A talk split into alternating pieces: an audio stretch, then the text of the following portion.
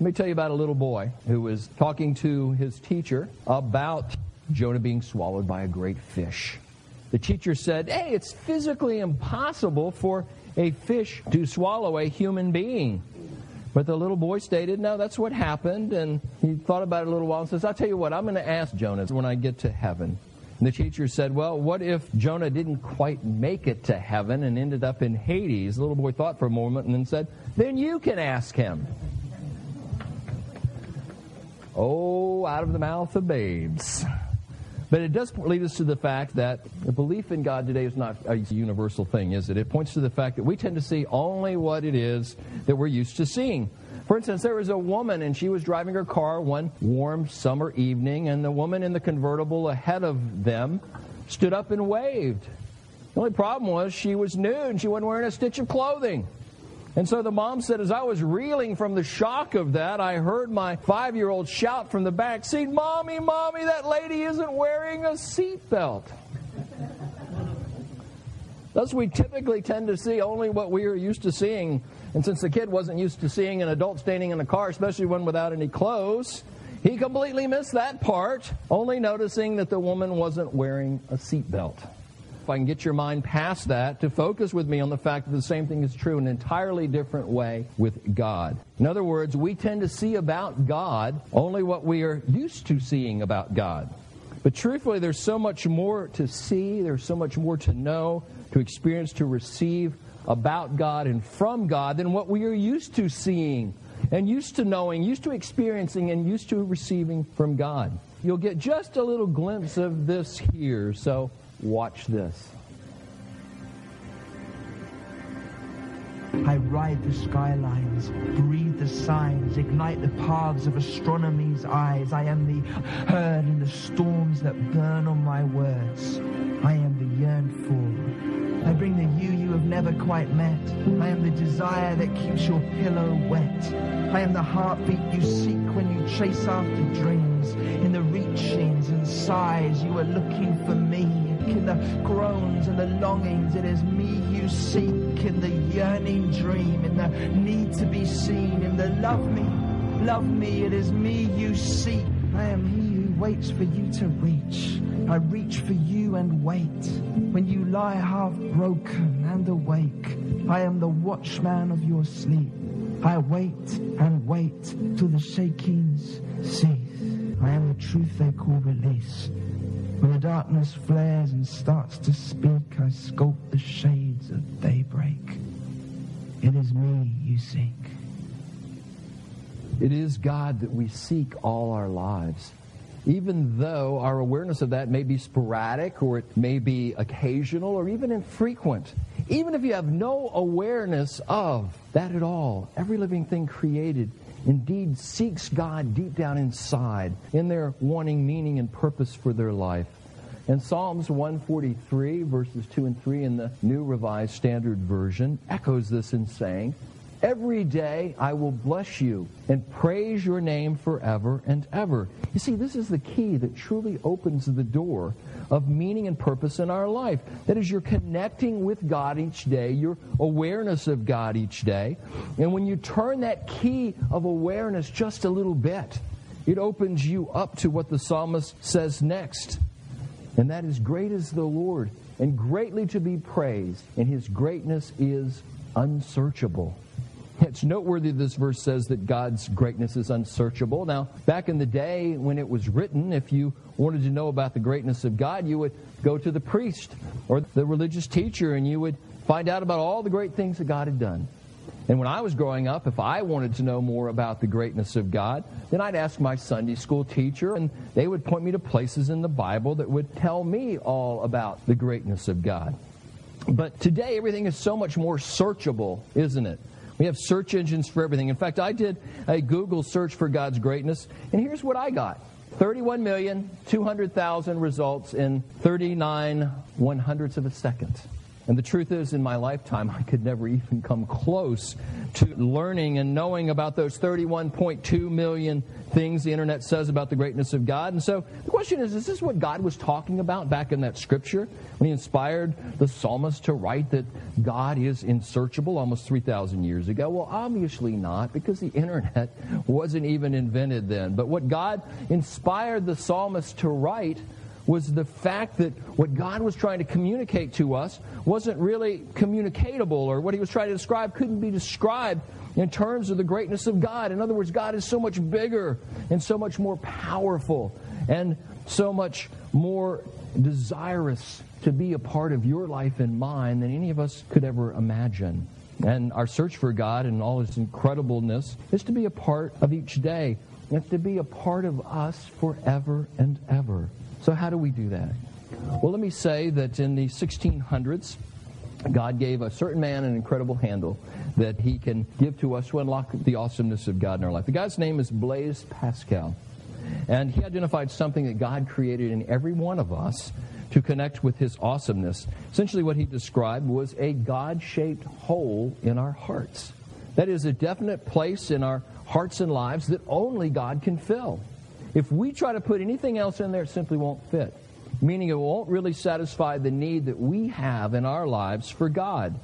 And to open our eyes a little bit wider to this, Ecclesiastes 3 10 and 11 in the NIV says, I have seen the burden that God has laid on the human race. He has made everything beautiful in its time. Now, what does the word burden mean? The word burden means that you are somehow forced to carry around with you something all the time. And what's the burden that God's talking about here? Well, it's that God made everything beautiful in its time. What a terrible burden. Life and everything in it is beautiful in its time. And what its time means here is if, when your life's not stuck in the past, or when your life's not distracted by the stuff of your future, then your life is beautiful when you're living in that moment. And you're living in that moment present with God. What a blessed burden that is. But look at what else it says. It says, beyond the blessing of the moment we're living in, God has also set eternity in the human heart. In other words, beyond the blessing of living with God in this very moment, we live with God forever and ever in, eternity. Have you ever been involved in something that was just a sheer delight to you?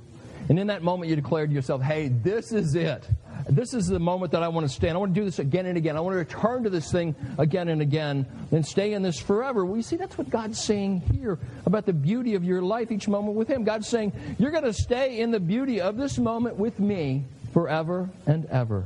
Yes, God has set eternity in our hearts. And no one, no one can fathom, and that means that no one can imagine what God has done and can do with the rest of your life. But the problem is we take this God shaped hole in our hearts, in our lives, and what do we do? Well, we decide we're going to put maybe some sides on it. We're going to wall it up, and the result is something other than that God shaped hole that He created in us. The result is a God shaped box. Instead of a place within us for the awareness of God to grow deep down into our lives, we come up with a box, a God box where the awesomeness of God gets cut down and minimized and marginalized and forced to fit into this God box that we've created. In other words, our concept of who God is and what God is like and just what God can do in our lives is defined by us rather than God. And in the space around that God box in our hearts, we try to fill with all sorts of things, don't we? We try to fill with fame or we try to fill with fortune, with devices, with toys. We might try to fill it with clothes, and we might try to fill it with homes, with vehicles, and even with vacations. All sorts of things, you name it. And St. Augustine, however, hundreds of years ago wrote about this in his confession, saying, You have made us for yourself, O Lord. And our hearts are restless until they find rest in you. You see, the best of the best that this world has to offer cannot fill our hearts and our lives so that they will be at rest without God. Sad examples most recently include Robin Williams, who incredibly ended his own life because he couldn't find God's rest. And then a couple of decades ago, Kurt Cobain, who led the band Nirvana, meaning a state of perfect happiness or an ideal place, incredibly ended his own life because he could not find God's rest. Many decades before that, George Reeves, the actor who played the original TV Superman, incredibly ended his own life because he could not find God's rest. Not one of these guys could find rest and real meaning and purpose in their life without God. That's why Jesus in John 7th chapter, verse 37 and 39, the New American Standard says this. Jesus said, If any man is thirsty, let him come to me and drink. He who believes in me, as the scripture said, from his innermost being shall flow rivers of living water. By this he spoke of the Spirit, whom those who believed in him were to receive. You see, the word innermost being here is actually the Greek word koilos. And what it means is an empty hole or place. Let me say that God didn't create an empty place in our lives just to remain empty, but rather to be filled with the awesomeness of God. And according to author Paul David Tripp, this means that the awesomeness of God was specifically designed to be the deepest, most life shaping, the most practical daily motivation of every human being. The awesomeness of God is the umbrella of protection over every person. The awesomeness of God is the reality that defines and actually gives shape to every other reality. So, how does this awesomeness of God function? How does it look? Well, the awesomeness of God should motivate everything I do and everything I say. The awesomeness of God should be the reason I do what I do with my thoughts. It should be the reason I desire what I desire. The awesomeness of God should be the reason that I function the way I do at my job and handle my finances in the way I do. The awesomeness of God should structure the way I think about possessions and positions and power. It should shape and motivate my relationships with my spouse and my family and my friends and my neighbors. The awesomeness of God should form the way I think about myself and about the expectations that I have for others. The awesomeness of God should lift me out of my darkest moments in life. It should be the source of my most exuberant celebrations. Yes, the awesomeness of God should make me more self aware and more mournful of my sin. The awesomeness of God should make me more patient with and tender towards the weakness of others. It should give me courage when I can find no other way. The awesomeness of God is meant to rule every part of my existence. And you see, a human being not living with the functional awesomeness of God is profoundly disadvantaged. They're like a train off its rails. So, how do we get that way? Well, our God shaped hole gets fitted with our own God shaped box of our making. And with it, we redefine God. We strip God of all of his power and his awesomeness that's supposed to be beyond limit in our lives. And then we try to pack it with the best that the world has all around it to fill in the emptiness and to give us some sense of meaning and purpose in our life. Romans 1, verses 20 and 22 in the New Living Translation describes it like this ever since the world was created, people have seen the earth and sky. Through everything God made, they can clearly see His invisible qualities His eternal power, His divine nature. So they have no excuse for not knowing God. Yes, actually, they knew God, but they wouldn't worship Him as God or even give thanks. They began to think up foolish ideas of what God was like, and as a result, their minds became dark and confused. Claiming to be wise, they instead became utter fools. Thus, the scripture says we do know God, that's for sure, but we don't acknowledge him. That is, we don't worship him in all we do and think and say. Instead, we think up things like, well, God must be like this, and because of that, it's okay for me to live this way. We become confused. His brightness becomes dulled in us. And we make God into something that he's not. We make God much smaller than he is. We devalue God, we depower God, and we go on without him in more and more ways. And this becomes the norm. And when the awesomeness of God is absent, it quickly is replaced by the awesomeness of ourselves. And if you're not living for God, the only alternative really is just to live for yourself. Today is what day? Super Bowl Sunday.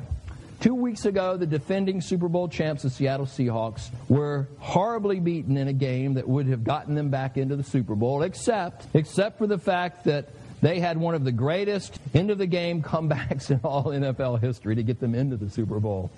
And quarterback Russell Wilson, when he first was interviewed, right after that happened in the game, everybody was in shock. He didn't say how great he was or how great the team was for pulling that off. These were his first words. God is good all the time, man. Every time. God is good all the time, every time. These were his first words. Because even in that unbelievable moment, with all that was going on around him and all that he was doing that day, the greatest thing in his life was the fact that God is good all the time, every time. Afterwards, he also said this. I think that the thing I've been kind of relying on this past year, you know, just winning a Super Bowl, going into another year, uh, everybody trying to lift your name up just because of, you know, Super Bowl winning quarterback and all those other things. You know, I think the thing that I've been trying to focus on is, uh, as a scripture, it's John 3.30. And it says, he must increase, but I must decrease. Indeed, if anyone could justify living for the awesomeness of themselves, it would be Russell Wilson. But all of the fame, the fortune, the prestige of being the last Super Bowl winning quarterback and heading back into the big game today, it really could be him that he was living for. But Russell Wilson says no. He says it's all about God.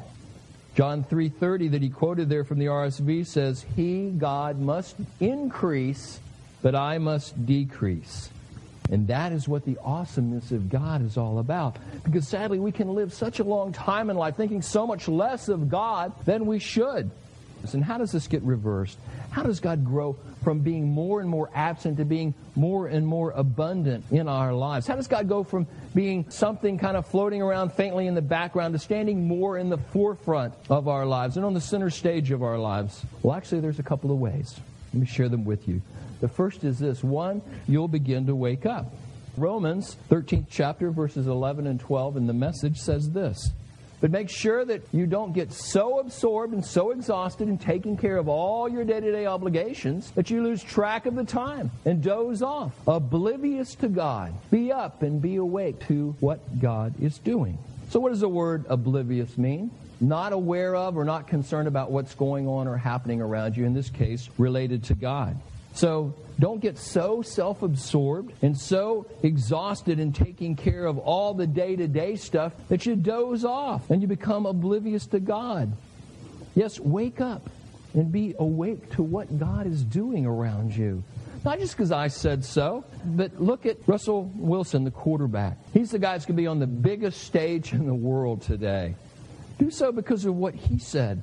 Not only that, but look at the lives of Robin Williams and Kurt Cobain and George Reeves. And look too within your own life, knowing that all the normal stuff, even the world's best stuff, doesn't ever completely fill that innermost place in meaning and purpose in your life.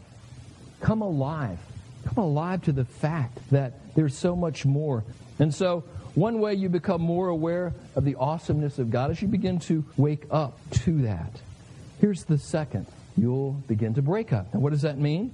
Well, most of you know many months from last year were way out of the ordinary for me. Back in March, my mom had seven hours surgery to remove cancer, and I stayed with her for weeks as she recovered. And over the summer, the cancer returned, and so I began to spend more and more days with her. And then in late September, it got worse, and hospice became a part of our lives. And I spent many nights each week with her. At the same time, there were still the church things going on, and there was teaching my class at Palm Beach Atlantic University that came up in the midst of all that. And then there was taking over her finances, and sadly, then there was her death.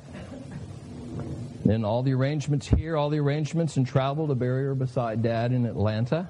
And then all the legal issues to attend to afterwards, many of which are ongoing yet today and will be ongoing way beyond. And then there was mom's wish to help my brother find a new place to live and help him get set up there. And all through this, here's what I was thinking. Gee, I have it all together with you, God, in all these things going on. But then it hit me. I realized I really didn't have it all together. In many ways, I was barely hanging on. The truth is, I needed a bigger God than I had ever had before because my life had so much more going on in it and very different things going on in it than I had ever experienced before. And I needed to let God out of my God box. So I had to find him deep down inside me in order to unleash all of his true awesomeness that he had for me there and will have for me every day. So, how do we do this? Well, sometimes it is by waking up to the fact that, indeed, he is really awesome. And sometimes it's by something breaking up in our lives and are needing so much more of Him than we've had before in our lives. As Proverbs 3, 5, and 6 in the New Living Translation say, Trust in the Lord with all your heart and do not depend on your own understanding. Seek His will in all you do, and He will show you the path to take. Thus, you and I, we can break God out of the box that we have Him held in, and we can begin to wake up inside, and or we can begin to break up inside, realizing we need a bigger, more awesome God in our lives. Because God is larger. God is more loving. God is more caring. God is more guiding. God is more awesome than the understanding of Him we carry around in our God boxes. And we have in our hearts and our minds and our spirits. Chris Tomlin sought to capture the truth of that in a song about 10 years ago called Indescribable.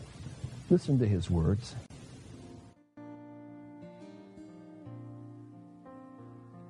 From the highest of high to the depths of the sea.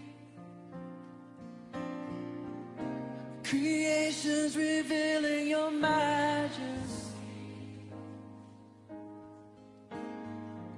From the colors of fall to the fragrance of spring. Every creature unique in the song that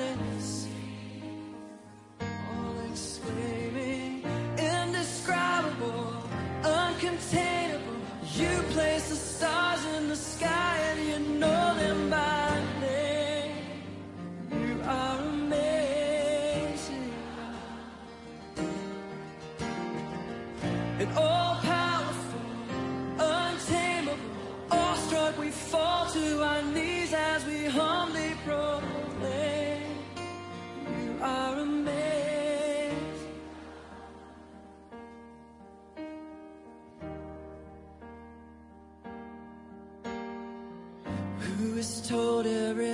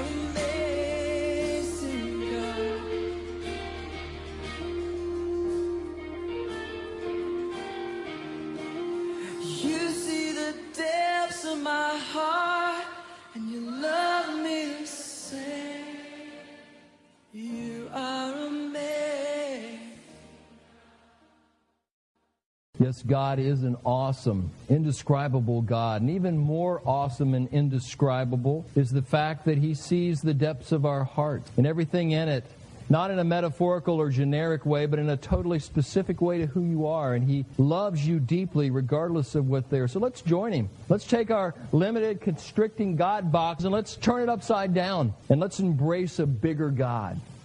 And as we do, as Proverbs 3, 5, and 6 in the New Living Translation tell us, trust in the Lord with all your heart and do not depend on your own understanding. Seek His will in all you do, and He will show you which path to take. Pray with me. Gracious God, we thank you so much for your Son, Jesus Christ. We thank you for the awesomeness of your love, Father, and, and help us to empty the concept we have of you in our lives that we have kind of boxed up because we're just used to seeing you that way. Help us, Father, to open our hearts to the fact that you are so much bigger and greater. You have so much more for us. You desire to be with us each day in a much greater way than we have you packaged right now. So, Father, in that we pray for your opening of our hearts and our lives to the life that you really have for us much more life than we're living now. And we thank you for your desire to give that to us. In Jesus' name we pray. Amen.